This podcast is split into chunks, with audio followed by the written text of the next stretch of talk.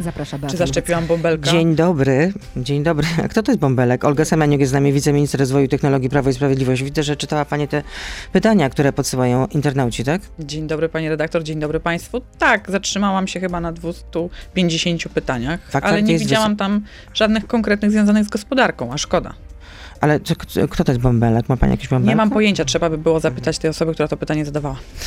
Od kilku dni ma pani nową koleżankę, tak? Kamila Król jest też e, nową wiceminister w, w Ministerstwie Rozwoju i Technologii. Pani redaktor, w końcu Kompetentna? kobieta, pani redaktor, w końcu kobieta zajmująca się szczególnie działem e, transformacji cyfrowej, e, pracująca przez ostatnie dwa lata w Departamencie Gospodarki Cyfrowej, wcześniej związana z Kancelarią Prezesa Rady Ministrów, urzędnik e, nadający się i też znający bardzo dobrze resort. Także cieszę się, że mamy w końcu kolejną kobietę na pokładzie rządowym. Kolejny wiceminister, można powiedzieć. No rozrasta się administracja rządowa, ale co tam no rośnie pięknie nam Ale pani redaktor, muszę stać, podkreślić, Stać, no. Nie, muszę podkreślić, dwóch wiceministrów odeszło z rządu, pan minister Wiśniewski i pan minister Golecki, a proszę pamiętać, że Ministerstwo Rozwoju i Technologii ma zasób e, około 20 departamentów z różnych dziedzin. Mamy 60 procesów legislacyjnych otwartych w naszym resorcie, więc siła urzędnicza bardzo nam się przyda tutaj.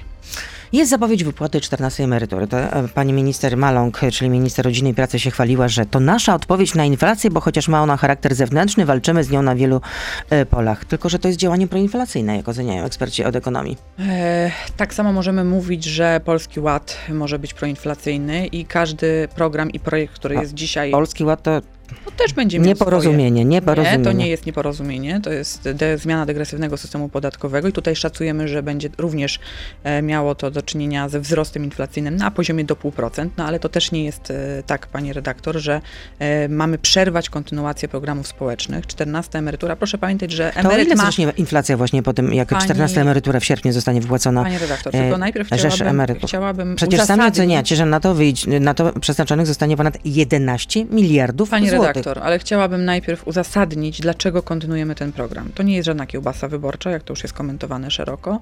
To jest To program społeczny. działania, tak ocenia były prezes NBP Marek Belka. No, Marek Belka różne rzeczy może mówić, natomiast No, ale to to nie jest... prezes NBP, Ja no, no, rozumiem, nie tylko- wpikuchał, no. ale- I był dobrym prezesem Pani NBP. redaktor, mogę dokończyć? Proszę. Proszę, no chociaż ze dwa zdania powiem. Przede wszystkim uzasadnienie jest proste. Program wprowadzaliśmy kilka lat temu. Ten program będzie kontynuowany. To jest program społeczny. Nie wyobrażam sobie odebrania tego szacunku ekonomicznego, szczególnie seniorom i emerytom. może, można go zawiesić, a kontynuować wtedy, kiedy redaktor. inflacja spadnie poniżej 10%. Ale kiedy- Że spadnie do poziomu na przykład 7%. Pani albo redaktor, pani redaktor, ale ma pani takie badania, które pokazują, kiedy inflacja spadnie do 6-7? Przecież to jest wieloletnie. E, Glapiński na To pewno jest wie. wieloletnie spuszczanie tej inflacji. Zobaczymy, jak będzie wyglądała sytuacja e, na Ukrainie, między Rosją a Ukrainą. Zobaczymy, jak ta wojna dalej będzie wyglądała. Ja trochę żałuję, że jest coraz mniejsze zainteresowanie tym, co się dzieje na Ukrainie, bo to ono właśnie rzutuje na tę wojnę ekonomiczną, która dzisiaj się toczy. Więc podsumowując, koszyk potrzeb seniora jest taki sam. Nie wyobrażam sobie, aby środki finansowe były odbierane, bo te środki trafiają do najsłabszych. I te środki, jako Prawo i Sprawiedliwość, zawsze będziemy z budżetu państwa kierowali do najsłabszych. Ale nie jesteście w stanie ocenić, ile to będzie, jak miało to, jaki to będzie miało e, e, w, wpływ na wzrost inflacji, bo będzie miało. No skoro tak mówią eksperci ekonomii, no to dlaczego Pani miałabym nie redaktor, wierzyć ich te pieniądze, analizom? Te pieniądze są potrzebne dla najsłabszych. Seniorzy, emeryci są w tej grupie najsłabszych. Nie wyobrażam sobie odebrania tego programu. I ja tak- wiem, że opozycja by tak tego chciała, akurat ale nie wyobrażam sobie tego. I tak się akurat składa, że to właśnie najwierniejsi wyborcy. Tak się akurat składa. Nie, to nie są nasi najwierniejsi No jak wyborcy. to nie? No tak wynika z pani sondaży, redaktor, no, bardzo pani wielu. redaktor, różne grupy społeczne głosują na Prawo i Sprawiedliwość. To przy urnach oceniamy funkcjonowanie Zjednoczonej Prawicy i też ostatnie em, 6 lat e, rządów, e, później 8, w 23, jeżeli te wybory oczywiście w 23 się odbędą, więc Tutaj... tutaj... Wątpi pani, że się nie odbędą? Nie, nie wątpię w to w 23, ale życie jest różne, polityka jest różna w polityce. Na pewno wydarzyło się dzień po. To też trzeba mieć to na uwadze. Ja staram się nie stawiać takich twardych diagnoz, że na pewno, tylko raczej dostosowywać się do tej rzeczywistości, która dzisiaj jest. 14 emerytura jest to program społeczny, jest to program potrzebny i na pewno z niego nie zrezygnujemy. No pani próbuje e, przypisać odpowiedzialność za wzrost inflacji opozycji. No mówiła pani, że o Tusku, o Leszczynie, o Lubnauer, że ich każdy krok właściwie przyczynia się do, e, do hiperinflacji. No w którym miejscu? Sięga pani do wczorajszej konferencji z rzecznikiem rządu Piotrem Müllerem No, i minister, No wiceministrem bo ta wypowiedź się odbyła też szerokim echem. No, Widziałam, w oczywiście, którym bardzo miejscu dobrze. To rzekomo już do mówię. działania tych polityków przyczyniają się do wzrostu hiperinflacji? Jeżeli będę miała szansę, żeby kilka zdań powiedzieć, to już mówię. Donald Tusk, przewodniczący przewodniczący Donald Tusk od kilku e, tygodni próbuje stać się takim ekonomistą opozycji, próbuje razem z panią poseł Leszczyną, z panią poseł Lubnauer tutaj opowiadać o tej ekonomii. Szkoda, że nie chciał być tym ekonomistą. premierem, no to musi się znać na Pań, ekonomii. no właśnie, no jest historykiem i też nie miał, No. rozumiem, żadnego innego Pan doświadczenia premier później. Morawiecki jest No ekonomistą, tak, ale można sięgnąć historykiem. dalej, ale można sięgnąć dalej po jego doświadczenie przede wszystkim w bankach i przede wszystkim również na uczelniach zagranicznych związane z ekonomią. To po pierwsze. Po drugie, Donald Tusk próbuje być tym e, opozycyjnym ekonomistą i próbuje sprzedawać różne programy. Co opowiada ludziom, pani redaktor? No dobrze, Nagrywane ale to, on filmiki- Opowiada, nie, ale on- pani- ale przepraszam, pani ale redaktor. jaką moc sprawczą ma opozycja? Ale ja, ale ja już mówię. Zerową. Ale ja już mówię. to może Dezinformacja. rząd i sejmowa większość, czyli Zjedno- Zjednoczona Mogę? Prawica. Mogę? Dziękuję bardzo. Po pierwsze, przewodniczący Donald Tusk jest odpowiedzialny za dezinformację. Po drugie, za błędne prowadzenie e, w świadomości, wprowadzanie do świadomości społeczeństwa takich e, zjawisk, jak na przykład do, doprowadzanie do tego, aby te środki finansowe były kierowane dzisiaj do sfery budżetowej, do różnych grup społecznych i środowiskowych. Przecież właśnie tego typu działania dzisiaj, które nie są spokojnymi działaniami, tylko nerwowymi, opowiadanie ludziom o tym, że jeżeli ja będę premierem, albo ja, e, moja frakcja wygra, to będziecie mieli raj, to będziecie mieli środki finansowe, jest bzdurą, dlatego że on już miał czas, kiedy mógł udowodnić, jak wspiera grupy społeczne. A wie pani, co się wtedy działo, jak on rządził? Średnia płaca za godzinę to Tak. było 5 zł. A W od dużych miastach. nauczyciele dostali podwyżkę 4,4%. Pani no to to jest redaktor, ale pani no, redaktor, przepraszam pani redaktor, a za Nie, czyich rządów? Nauczyciele na was a nie za głosują, czyich, tak? Dobrze, to teraz inaczej powiem. Za czyich rządów płaca minimalna sukcesywnie rośnie pomimo pandemii? Za czyich rządów ratownik Wiem, medyczny? Słyszę, że nie, tak, że za, za czyich rządów? Prawa i Sprawiedliwości Nie, tak, pani usłyszę to, redaktor, tak. a za czyich rządów ratownik medyczny z 3000 y, b- brutto zarabia 5000 brutto? Za rządów Prawa i Sprawiedliwości. Tylko Mówmy konkretnie o by nie grupach dostaliby ani grosza, ani złotówki. nie, tu nie chodzi o protesty, tu chodzi o to, że my potrafimy usiąść do rozmowy, do dialogu, O, prowadzić ten dialog, Świetnie prowadzić wam ten... szło. Tutaj Świetnie. również na Limanowskiego prowadziliśmy szerokie... Naprawdę. To Proszę pamiętać również, że tam Podręcznikowy wręcz przykład. Pani redaktor, a pamięta Pani dyskusję o pensum?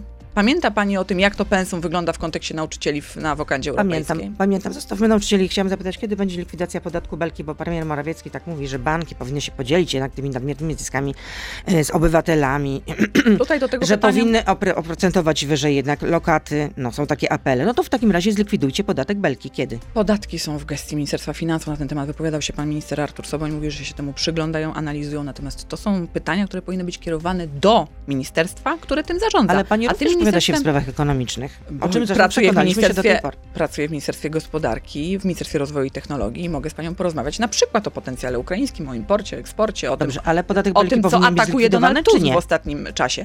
Nie mi podejmować te decyzje, tak jak powiedziałam, to pytanie i ten strumień pytań powinien być kierowany do Ministerstwa Finansów. No ja tylko przypomnę, że to, są, że to jest obowiązkowa danina, którą płacimy, jeśli na przykład y, kończymy y, lokatę, albo na przykład sprzedajemy z zyskiem y, akcje czy fundusze inwestycyjne. No i jeszcze w dodatku, jak mają być wy, wy, wyemitowane obligacje, takie antydrożeźniane, to naprawdę by się bardzo przydało, bardzo by się Z przydało. tego co wiem, to pani poseł Lubnauer chciała wydrukować tutaj mnóstwo obligacji e, i dawać je w czasach inflacyjnych, po prostu rozdawać je społeczeństwu, co też jest no, No, przecież zabiegiem. Takie są również e, premier, to jest- premiera, że No tak, tylko że to musi być obligacji. racjonalne. To nie może być kokieteria polityczna, to nie może być tylko i wyłącznie PR i zabiegi e, Donalda Tuska, żeby stać się e, premierem i stać się drugim Mateuszem Morawieckim, bo to jest po prostu niemożliwe, panie redaktor. Donald Tusk dzisiaj przyjechał po tych wielu latach w Brukseli z żadnym programem dla Polaków. Wtedy, kiedy rządził, mógł udowodnić, a ja pamiętam te stawki, jakie były. 5-6 zł za godzinę, szara strefa rozszerzona do No, granic ale, go, możliwości. ale to się działo. nie kosztowała prawie To się 8 działo. zł. A z czym są związane wzrosty cen A surowców? może marże należałoby obniżyć na przykład? Nie, może ale- należałoby ale jak- zaapelować do pana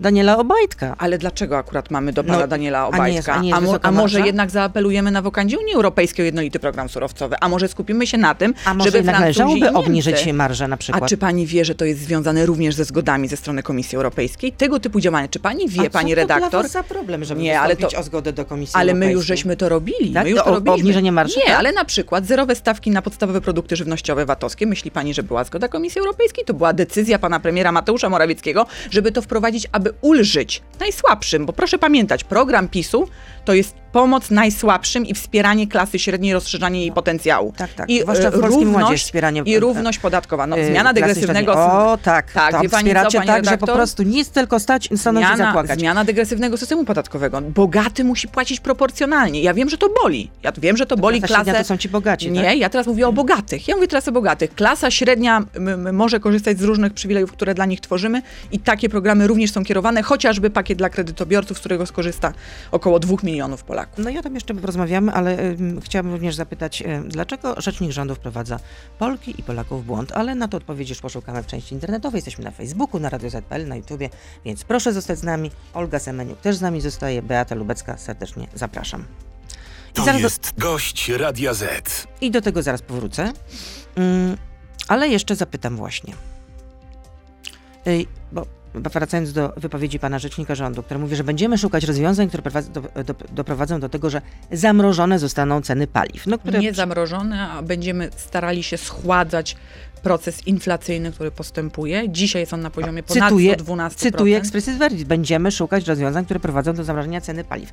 Dobrze, Wczoraj byłam zrobicie? z panem rzecznikiem na konferencji na żywo i słyszałam jego słowa, których, których użył. Mówił o chłodzeniu, nie konkretnie zamrażaniu. Ale już tłumaczę, na czym polega przyjęta przez Radę Ministrów, przyjęty przez Radę Ministrów pakiet dla kredytobiorców. Składa się on z trzech części. A ja pytam teraz o ceny paliw. Do tego jeszcze przy, do Dobrze, tego to już dojdziemy, naprawdę. Dobrze, to już mówię. Ceny paliw, panie redaktor, nie zależą tylko od naszej polityki wewnętrznej kraju, ale zależą od tego, jak do tego ustosunkuje się Unia Europejska. I cały czas pani tłumaczę, jesteśmy członkiem Unii Europejskiej, podlegamy pod prawo również Unii Europejskiej, o co zresztą bardzo mocno Dobrze, walczy czyli co zrobicie? opozycja. Czyli co zrobicie w związku z tym? No w związku z tą zapowiedzią rzecznika rządu Piotra Müllera. Przede wszystkim uszczelnienie sankcji, które zostały ogłoszone. To Polska w Unii Europejskiej pokazała, że chce tak naprawdę zaatakować Ale ekonomicznie. czy uszczelnienie sankcji przyczyni się do obniżenia cen benzyny? No, pani redaktor, ale jeżeli wspólnie nie, nie usiądziemy do tego programu z silnymi gospodarkami europejskimi, to przecież sama Polska nie będzie w stanie wprowadzić swojego programu. Ale proszę pamiętać, że będziemy starali się o przedłużenie tarczy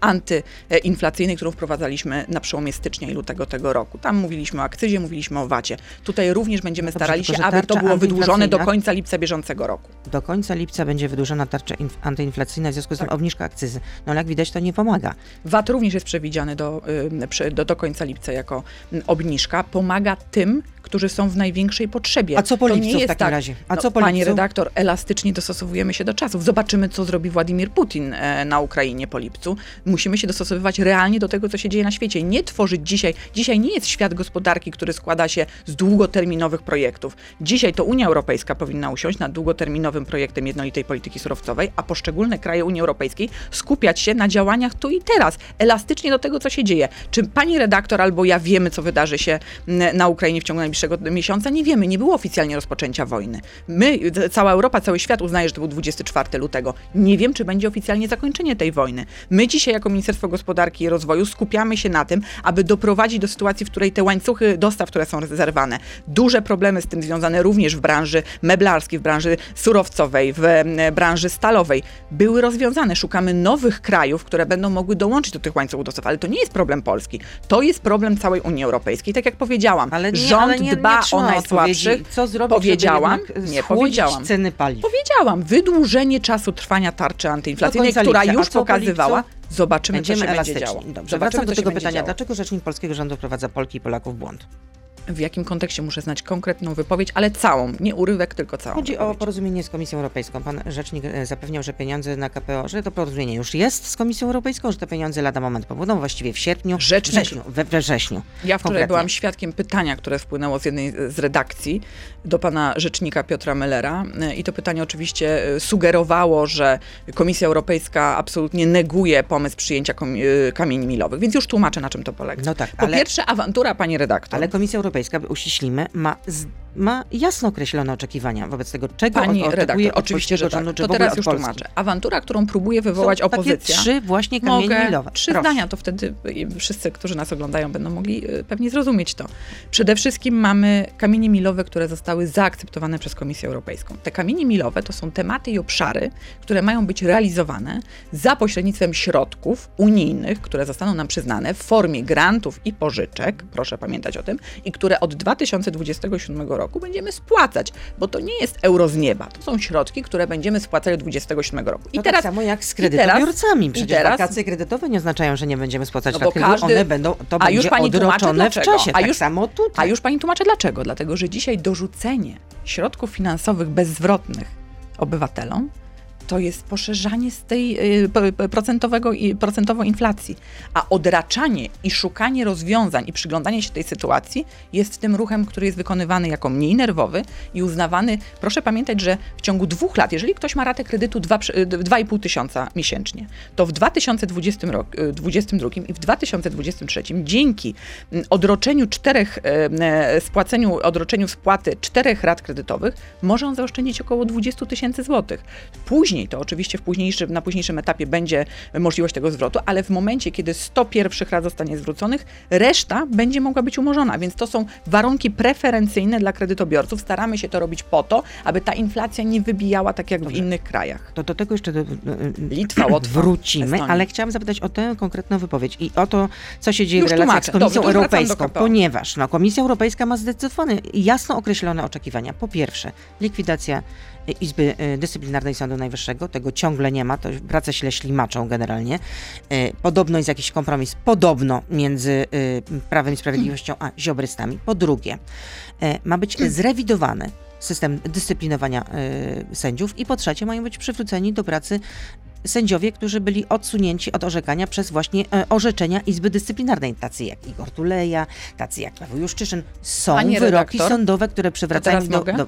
Ale tylko dokończę. Są wyroki sądowe, które przywracają ich do pracy i co robią ich przełożeni? Nie przywracają ich do pracy. Pani redaktor, to teraz odpowiadając na to pytanie, bo pani redaktor doskonale zna odpowiedź na to pytanie. Przede wszystkim projekt y, ustawy prezydenckiej zostanie przyjęty. Jest on teraz nie jest procedowany. jedyny warunek. Jest on teraz procedowany. Po drugie, e, rozmowy polityczne w Komisji Europejskiej oczywiście toczą się, a obok jest merytoryka. I tą merytoryką są te kamienie milowe. I to jest ogromny sukces rządów pana premiera Mateusza e, Morawieckiego i pana premiera Jarosława Kaczyńskiego, że te kamienie milowe zostały zaakceptowane i pozytywna opinia ze strony Komisji Europejskiej została przyjęta. Teraz przechodzimy do kolejnego etapu rozmów politycznych dotyczących tego, jak realizować te kamienie milowe, czyli budować mieszkania z zieloną energią, Dobrze, jak doprowadzić do transformacji cyfrowej w sektorze małych i średnich Europejskiej, firm. Ursula von der Leyen w liście do, napisała do, dokładnie do to. grup Parlamentu napisała- Europejskiego, które były zainteresowane tą Pani sprawą. redaktor, Komisja Europejska to, nie żeśmy mówili. zatwierdzi żadnego planu odbudowy, jeśli nie będzie przekonana, że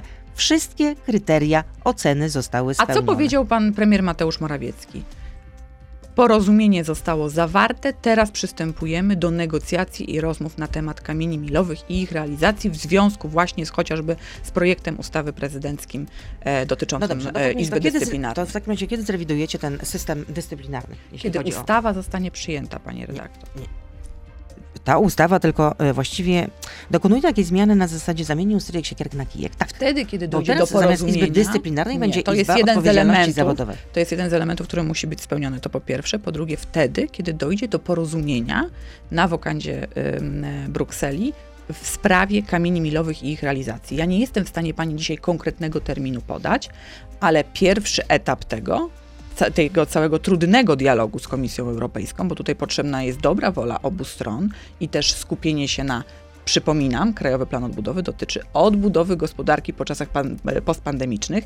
Ingerencja polityczna tutaj Komisji Europejskiej jest bardzo szeroka. Staramy się wypracować odpowiednie, e, odpowiednie, że tak powiem, warunki do tego, aby móc realizować Krajowy Plan Odbudowy, bo żaden Polak w Polsce i Polka nie ma wątpliwości co do tego, że Krajowy Plan Odbudowy jest nam potrzebny. Jest nam potrzeby, to w ogóle nie ulega wątpliwości, natomiast kiedy do pracy zostaną przywróceni właśnie tacy sędziowie, którzy zostali odsunięci od orzekania przez Izbę Dyscyplinarną, co więcej, są wyroki sądowe, które przywracają Nie do pracy, mnie, panie A redaktor. przełożeni ignorują te wyroki. Nie no, do mnie, pani, nie do mnie to pytanie, natomiast, sytuacja. natomiast chętnie mogę opowiedzieć o projektach badawczych, które mamy wpisane do Krajowego Planu Odbudowy i które dotyczą Departamentu Innowacji i Polityki Przemysłowej u mnie w resorcie. Tego typu pytania, które pani zadała e, przed chwilą, to nie powinny być kierowane do mnie. To można skierować do pana premiera Mateusza Morawieckiego, do Kancelarii Prezesa Rady Ministrów, A do pana ministra Konrada Szymańskiego. To takie pytania mogą być tam kierowane. A y, takie pytanie. Chciałabym, żeby pani się odniosła do tej wypowiedzi Donalda Tuska wczoraj w TFN24. Jasne, że chcę być premierem, bo byłbym dobrym premierem i mam o tym przekonanie do swoich kompetencji politycznych kwalifikacji.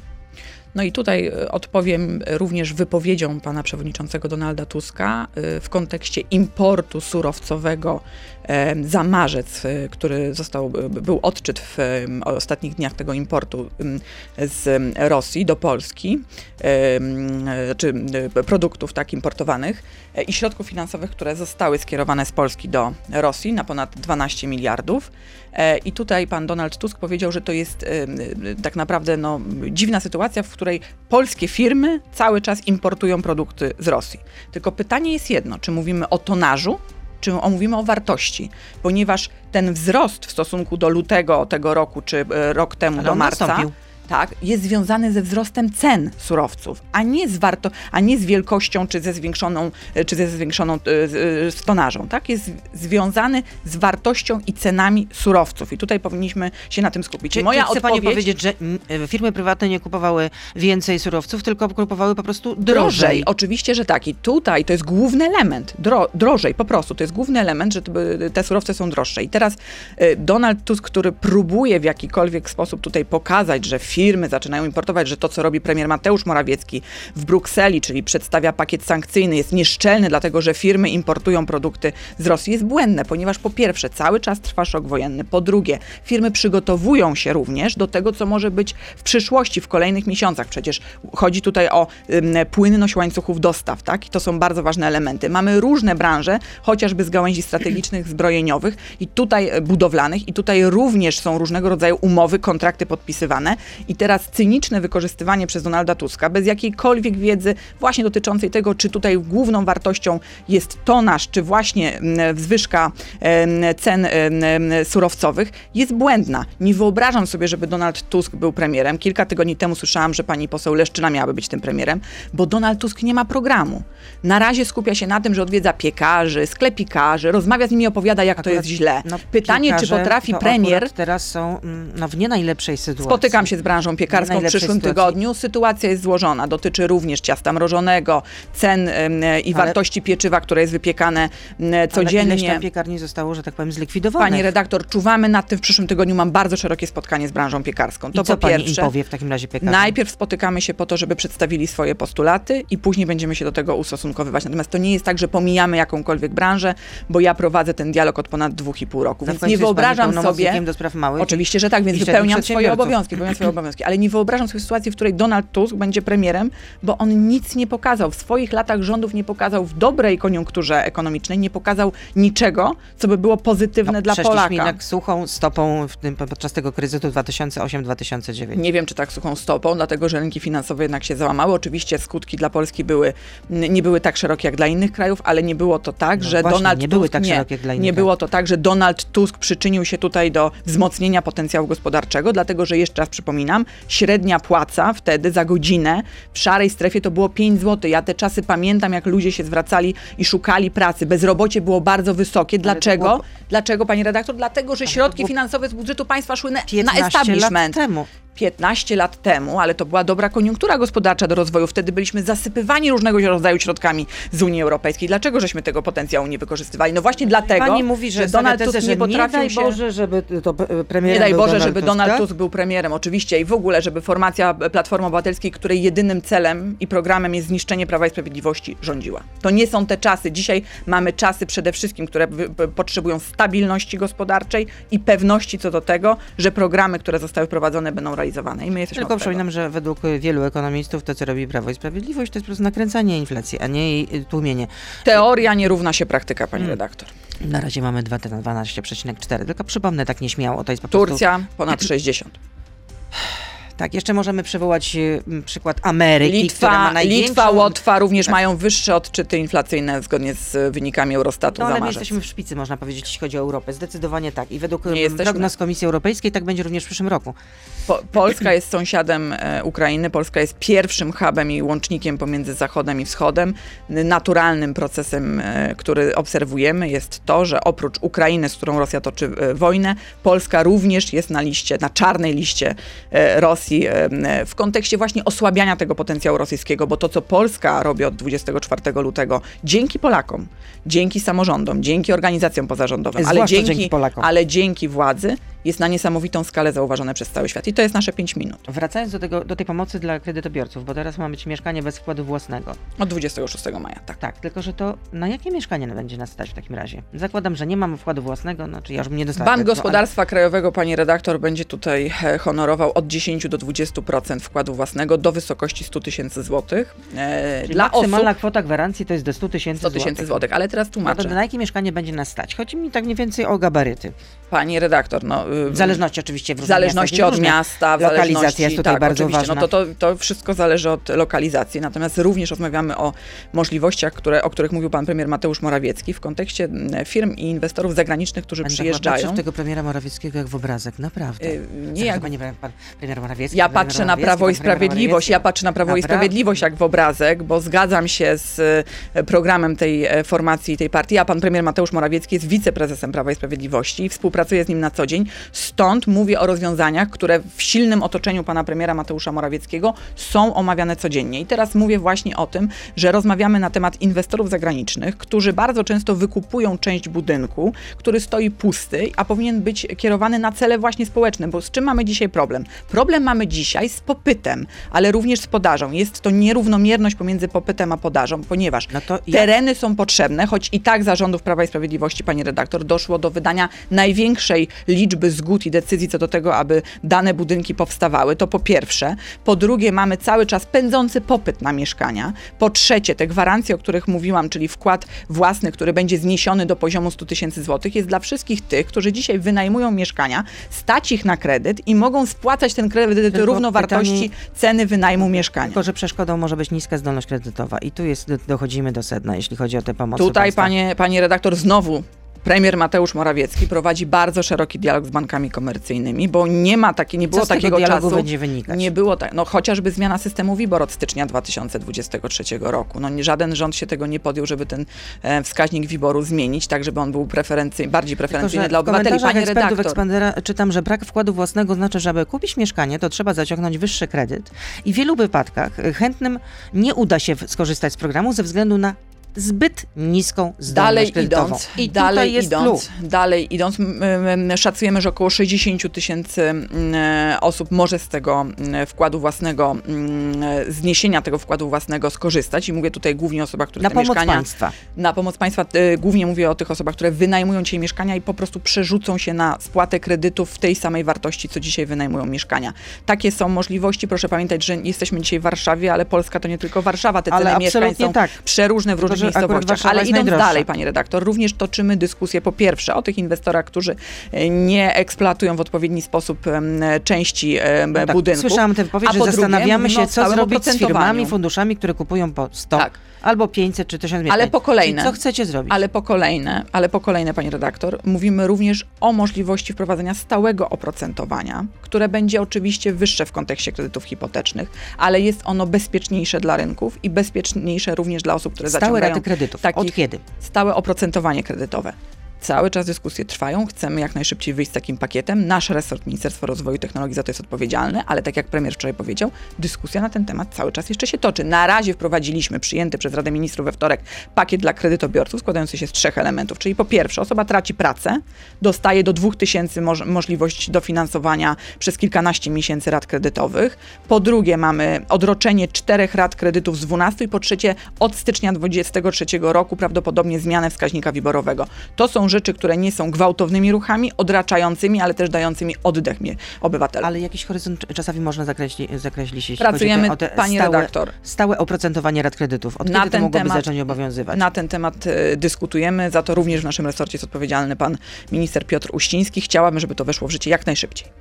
No powracam do tego, że y, y, jak przewidują eksperci od rynku mieszkaniowego, że jeśli ten y, gwarantowany przez państwo wkład własny nie będzie przekraczać 100 tysięcy złotych, tak jak pani powiedziała, i tak to jest zadekretowane, to oznacza, że ci, którzy nie mają żadnych oszczędności, będą musieli znaleźć mieszkanie lub dom, którego cena nie przekracza 500 tysięcy złotych, czyli malutki. Pani e, redaktor, tak jak powiedziałam, jesteśmy w Warszawie, ale ceny mieszkań są zróżnicowane w różnych innych miastach. Nie mówimy tylko o Warszawie. Proszę pamiętać, że naprawdę ceny mieszkań e, plasują się na różnych cenach i to nie jest tak, że wszyscy będą chcieli mieszkać w Warszawie i To kupować ile- mieszkania za milion złotych. No, no to, to ile tak przeciętnie na przykład kosztuje dom w Pani Białej redaktor, Podlaskiej na przykład. Pani redaktor, Sprawdzała ja akurat pani? ceny teraz y, nie, nie jestem w stanie pani podać, bo nie sprawdzałam tego, natomiast na pewno jest ona niższa niż w Warszawie czy w dużych miastach. No to- to, to- no musimy tak. sobie zdawać z tego sprawę. Ale proszę również pamiętać, że do dzisiaj tak naprawdę ludzie byli przyzwyczajeni do tego, że ten wkład o wartości 20% muszą mieć, aby bank im zakredytował daną transakcję i dał kredyt hipoteczny, więc te oszczędności oczywiście jeszcze em, em, obywatele posiadają do tego, aby dołożyć do tego, co proponuje państwo. My chcemy jak z jak najszerszym pakietem do, do mm, mieszkańców wychodzić i te 100 tysięcy to jest taki limit, aby do jak najszerszej grupy społecznej e, dojść. My też musimy mieć swoje gwarancje. Bank Gospodarstwa Krajowego również tutaj daje swoje gwarancje i to jest coś, czego jeszcze do tej pory nikt inny nie zrobił. Zazwyczaj był wkład proporcja 20 do 80%. Dzisiaj my dajemy możliwość do 100 tysięcy zniesienia tych gwarancji i pozwolenia y, na to, aby osoby, które wynajmują mieszkania, mogły ten kredyt wziąć. Michał pyta. Pani minister, ile kosztuje chleb? Już mówię, w zależności od tego, z czego jest wykonany, w zależności od tego, czy jest mrożonym chlebem, e, czy jest świeżo wypiekanym chlebem. Chleb baltonowski to jest około 6 zł, e, bagietka w e, piekarni Vincent to jest 10-12 zł. To jest różnica cenowa, ale możemy znaleźć również taki chleb, który będzie kosztował 3-3,50. No to w dyskontach. No i właśnie chodzi o to, że... Ale Polacy że- kupują w dyskontach. No pani właśnie, redaktor. no Polacy właśnie, w związku z tym tracą takie małe piekarnie. Pani redaktor, tak jak powiedziałam, w przyszłym tygodniu spotykam się z piekarzami. Ja akurat jestem jedyną osobą w rządzie, która powołała wydział dla rzemieślników, powołała wydział dla czeladników. Między innymi skupiła się na tym, aby przygotować pro- program e, Polski Inkubator Rzemieślniczy. Zresztą w przyszłym tygodniu mamy kolejną edycję.